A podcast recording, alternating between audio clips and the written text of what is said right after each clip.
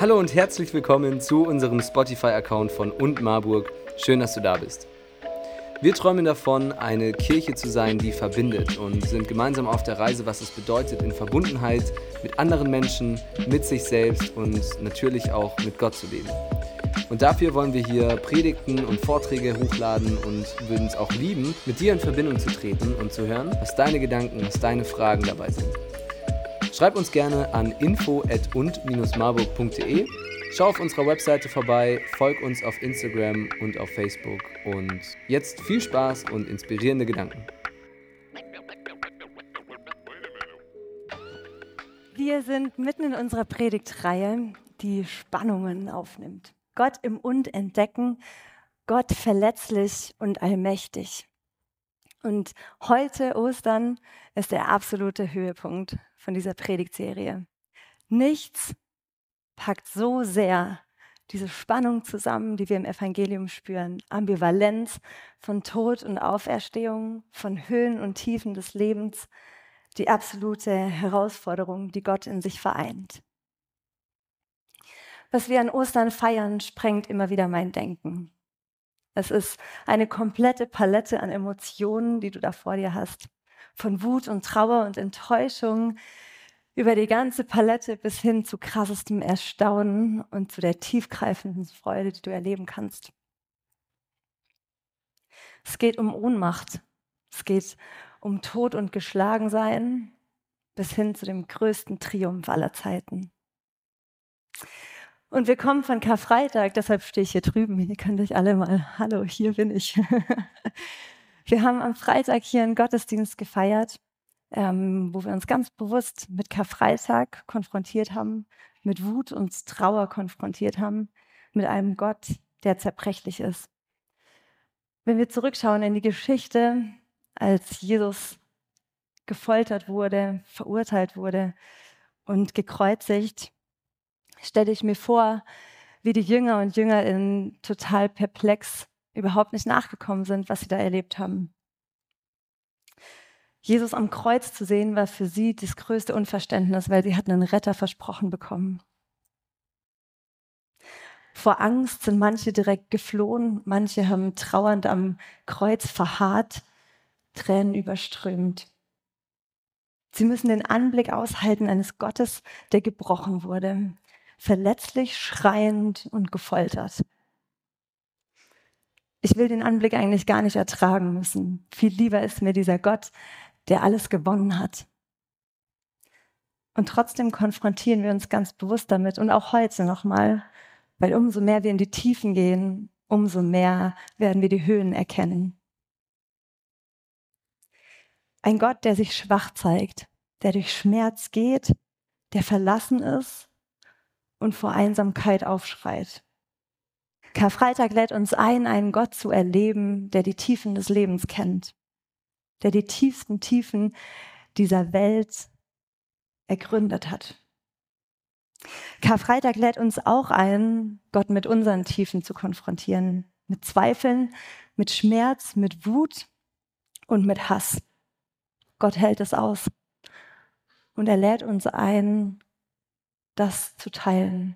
Gott will dabei sein. Wir haben das an Karfreitag erlebt, unter anderem an diesem Kreuz mit einem Tränenkrug, der symbolisch dafür steht, wie wir die Tiefen des Lebens erleben, wie wir Emotionen erleben, die uns zu Tränen rühren. Ob es Wut ist, ob es Verzweiflung ist, ob es Trauer ist. Und dieser Krug ist deshalb auch heute mit dabei, weil Ostern alles gemeinsam umfasst. Ostern umfasst auch den Samstag. So schnell gehen wir als Christen von dem einen in den Triumph, von der Kreuzigung zu der Auferstehung, zu dem alles ist wieder geregelt. Aber da war was dazwischen. Auch wenn Jesus im Finale den Tod überwindet, ist ein Tag, der Tod und Auferstehung verbindet und der Tod und Auferstehung trennt. Das ist der Tag der Spannung.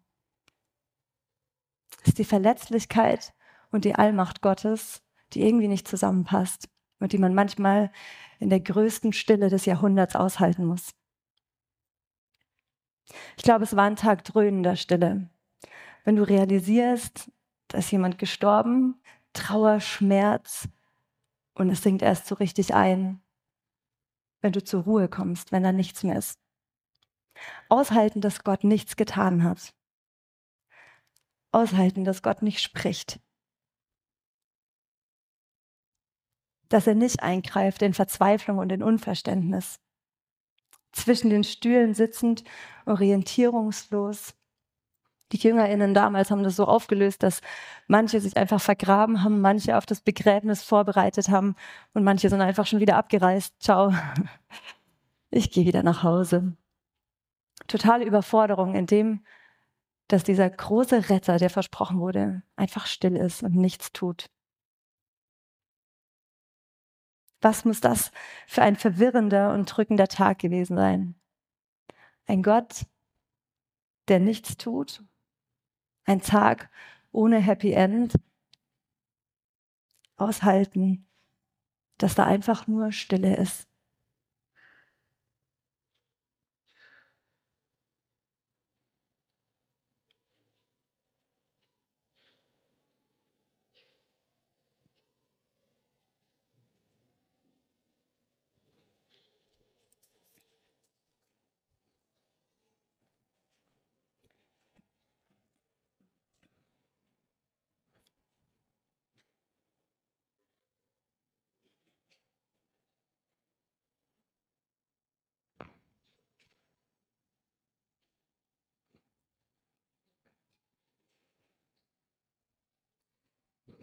Eine Stille, die einen manchmal ein bisschen verunsichert.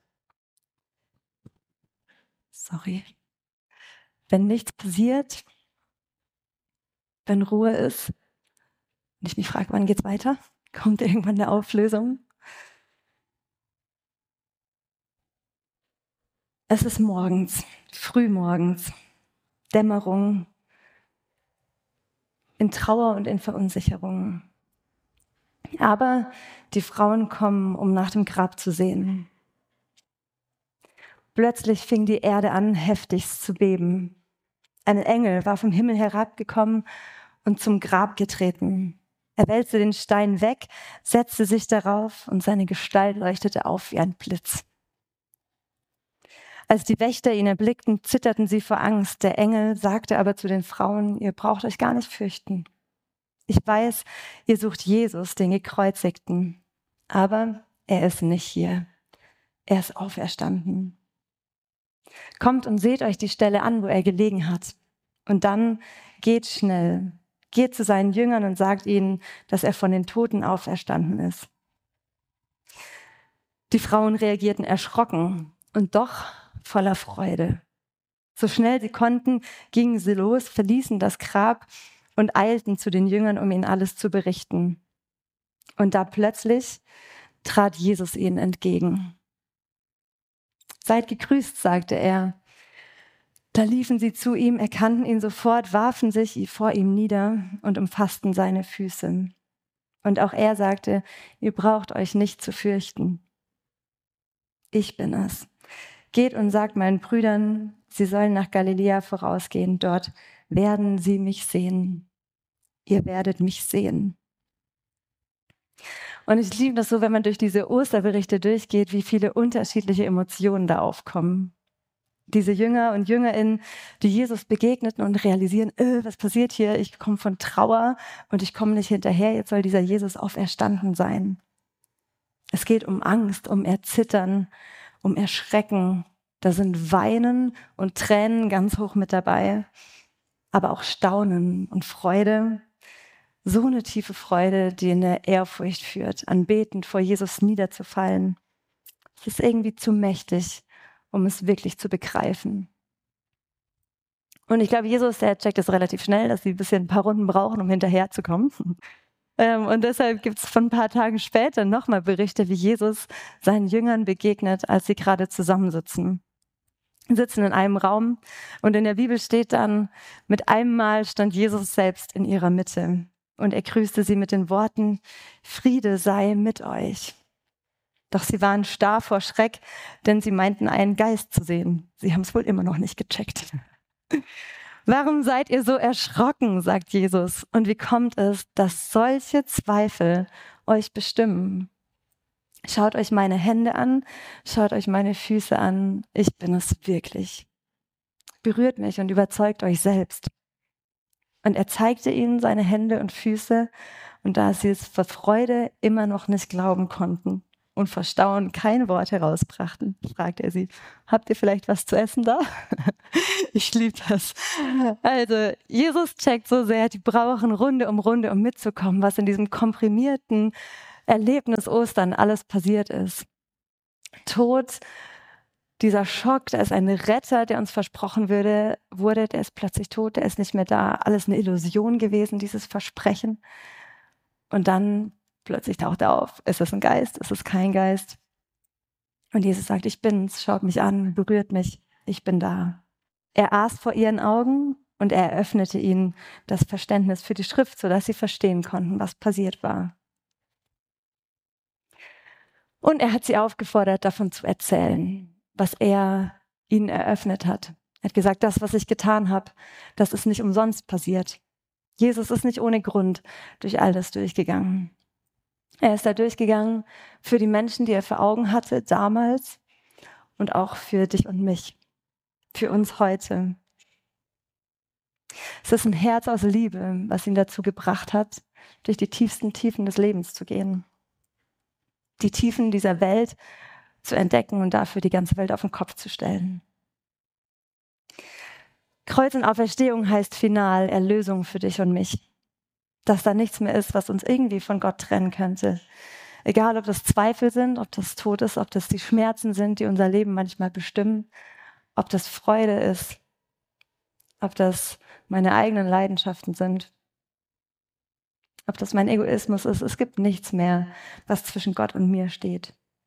Es ist die Einladung Gottes in Tod und Auferstehung, dass er sagt, komm zu mir, da ist nichts mehr zwischen uns. Es ist die Einladung, mit Gott Leben zu gestalten, mit ihm unterwegs zu sein. Aber das Kreuz geht noch so viel weiter. Es geht nicht nur um dich und mich, es geht um nicht nur um eine individuelle Erlösung, um dein Herz, um mein Herz. Es geht um Versöhnung, die so, so viel tiefgreifender ist. Und das ist so der Punkt, wo ich manchmal frage, habe ich überhaupt eine Chance, Ostern zu, zu checken? Kann ich das irgendwie verstehen überhaupt? Das Kreuz heilt und stellt die Beziehungen wieder her zwischen Gott und den Menschen, aber zwischen Mit- und Mitmenschen genauso. Zwischen Gott und der Natur, zwischen mir und der Natur. Es ist so allumfassend, dass ich es gar nicht greifen kann. Das Kreuz ist eine Chance zur Versöhnung, eine Chance für Gerechtigkeit. Das Kreuz steht für Solidarität. Eine Solidarität, die Jesus ausstrahlt in dem Leid der Welt, indem er sich zu uns stellt, zu dieser Welt, zu Geflüchteten, zu Gefolterten, zu Verlassenen. Am Kreuz solidarisiert sich Jesus mit dem Leid der Welt. Und er hält es aus. Er hält dieses Leben aus. Und die Auferstehung, die ist die Pointe, das Große, was über alles erstrahlt, die uns zuspricht. Genau das hat am Ende nicht das letzte Wort. Ostern ist für mich die unfassbarste Spannung, die man erleben kann. Zwischen Verletzlichkeit und zwischen dem größten Triumph aller Zeiten. Es ist aber auch eine Spannung, die sich in unserer Welt und in unserem Leben gar nicht so leicht auflösen lässt. Zwischen dem, was ich an Gutem erlebe und dem, was mich herausfordert. Kriege, Katastrophen, die Spannung zwischen dem so kleinen und zerbrechlichen und der so großen und unfassbaren Macht. Ein Gott, der allmächtig auftritt und heftig triumphiert. Ich merke immer wieder, wenn ich es versuche, ich kann Ostern gar nicht erklären. Ich kann Ostern auch gar nicht wirklich greifen. Aber Ostern macht mir Hoffnung. Und deshalb will ich euch eine ganz persönliche Geschichte erzählen von mir. Nicht, um irgendwie meine Geschichte darzustellen und das, was ich so erlebe oder was mein Leben ausmacht, sondern weil ich glaube, ein Stück weit ist das Ostern für mich, wie wir es manchmal erleben können. ein Moment, wenn ich versuche, Ostern zu greifen. Und für mich hat es sich mal ganz persönlich ähm, total intensiv gezeigt. Das ist schon Jahre her. Ich erinnere mich trotzdem krass daran. äh, und zwar war ich irgendwie so vierzehn, fünfzehn und ich glaube, mein Leben sah von außen eigentlich ganz gut aus. Ich hatte ein paar Freundinnen, die ganz cool drauf waren. Ähm, ich war nicht unbeliebt. Ich war auch nicht der Star der Gang, aber okay. Ich glaube, ganz okay. Ähm, und in mir drin sah es ganz anders aus. Wir hatten ein paar Jahre vorher einen Umzug hinter uns und irgendwie bin ich an dem neuen Ort nie so richtig angekommen. Und immer wieder hat mich so eine ganz tiefe Einsamkeit gepackt. Ich so dachte, wo kann ich eigentlich Leben wirklich teilen? Wo kann ich hingehen, wenn mich das Leben überfordert? Und dann kam ein überfordernder Moment, den ich mir so nie ausgemalt hätte und den ich mir so nie gewünscht hätte. Weil unsere Familie total durchgerüttelt wurde mit einer ganz heftigen Diagnose, die mich plötzlich vor die Frage gestellt hat, ob ich meine Eltern verlieren könnte. Und dieser Moment, von dem ich euch jetzt erzähle, das ist so ein ganz kleiner Alltagsmoment eigentlich. Ich kam vom Mittagessen, ähm, bin nach Mittagessen in mein Zimmer und plötzlich haben mich diese Emotionen so ergriffen und so runtergezogen, dass ich die Tür hinter mir zugeschlagen habe, nur noch ganz schnell versucht habe, in mein Zimmer zu kommen, theatralisch an dieser Türwand runtergerutscht äh, bin. Das hätte man echt verfilmen können, eigentlich, denke ich manchmal. Und ich saß einfach an dieser Tür ähm, und die Tränen sind gelaufen. Ich wusste nicht, wohin. Das war irgendwie einfach zu viel für so ein vierzehn-, fünfzehnjähriges Teenie-Herz. Und plötzlich, in all dieser Überforderung und in all diesem Schmerz, war da in meinem Herzen eine Stimme, als hätte ich sie ganz laut gehört. Und diese Stimme war: Johanna, du bist nicht allein, ich bin hier.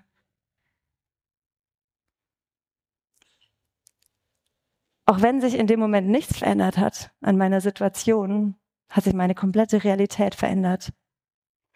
Ein Satz von "Ich bin hier mit dir", diese Realität, dass da ein Gott ist, der die Tiefen des Lebens kennt, der am Ende aber auch das letzte Wort hat und nicht Schmerz und Trauer und Überforderung. Da ist ein Gott dabei gewesen, für mich plötzlich ganz real, der irgendwie das Leben in der Hand hält, auch wenn ich da durch muss. Und ich weiß, es war noch nicht alles aufgelöst. Aber das ist so Ostern für mich seitdem, dass egal, was das Leben mir bringt, egal, was für Herausforderungen da sind, die sich nicht auflösen in dieser Welt, wo wir immer wieder Schmerzen erleben, wo wir herausgefordert sind mit Katastrophen und mit Kriegen und mit persönlichen Kleinigkeiten, die manchmal so viel größer werden. Da ist plötzlich das Angebot von Gott mit drin. Ich bin hier.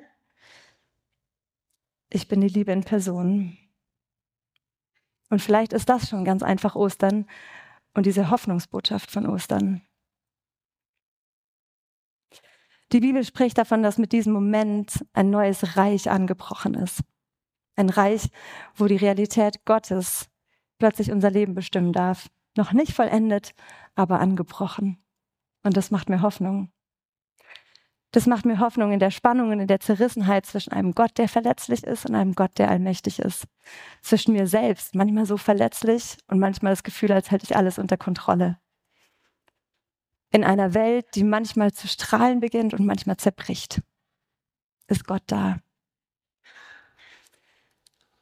Und ich habe diesen Tränenkrug hier nochmal ganz bewusst mit äh, in die Mitte gestellt, weil ich glaube, Ostern löst das nicht auf. Ostern wird dir nicht sagen, es gibt keinen Schmerz mehr und es gibt keinen Tod mehr heute, jetzt. Sondern es ist die Hoffnung, dass es irgendwann so sein wird und bis dahin nicht allein damit unterwegs zu sein.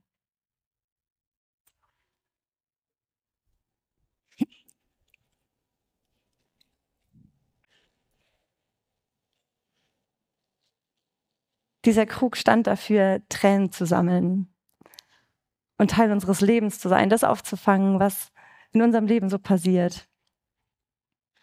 Und ich lade uns ein, diesen Krug mit viel mehr zu füllen, zu wissen, diese Tränen sind gesammelt, aber daraus können neue Dinge erblühen.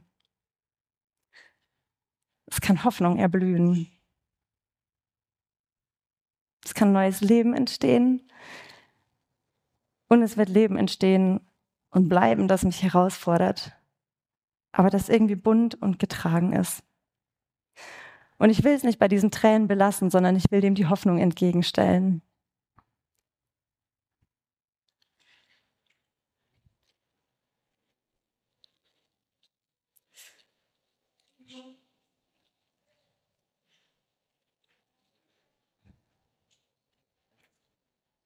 Wird vielleicht ein bisschen zerrupft, aber hey. Und ich glaube, am Ende macht das Leben aus. Das Herausfordernde, das Durcheinander, das Schöne und die große Hoffnungsbotschaft zwischendrin. Dass Gott da ist und dass er final alles überwunden hat und überwinden wird. Manchmal frage ich mich, was glaubt ihr und was glaube ich, was Ostern, äh, was Gott sich von uns wünscht für Ostern. Was würde er sich wünschen, wenn er heute hier ist? Ist er, glaube ich, und sagt, das nimmst du von Ostern mit. Und das habe ich an Ostern für dich getan. Ich glaube, es ist dieses Hoffnung ins Herz lassen. Hoffnung annehmen, reinsprechen lassen in meine Situation. Ich weiß gar nicht, was das für dich konkret bedeutet. Vielleicht hast du was vor Augen. Und ich glaube, es heißt auch, sich von dieser Hoffnung in Bewegung setzen zu lassen. Diese Welt zu einem anderen Ort zu machen, einem neuen Ort zu machen, der Hoffnung trägt und der von Hoffnung getränkt ist. Das ist meine Hoffnung. Dass Jesus uns verändert zum Guten hin, dass seine Hoffnung in unserem Leben was verändert und dass sie uns antreibt, loszugehen, Neues zu wagen und diese Welt zu einem besseren Ort zu machen. Und dafür möchte ich beten. Jesus, ich danke dir für Ostern. Ich danke dir, dass du durch Tiefen gegangen bist, um mit uns gleichzeitig die Höhen zu feiern. Ich danke dir, dass du es kennst, dass du unser Leben kennst. Und ich danke dir, dass du alles in allem durchdringst. Ob es die Höhen sind, ob es die Tiefen sind, die Spannungen, die wir gar nicht zusammenbringen können. Danke, dass du es doch irgendwie zusammenbringst. Und vielleicht bist du einfach derjenige, der alles verbindet. Wir wollen dir heute Morgen Danke sagen für das, was du getan hast. Und wir wollen dich anbeten dafür, dass du gesiegt hast, Jesus. Amen.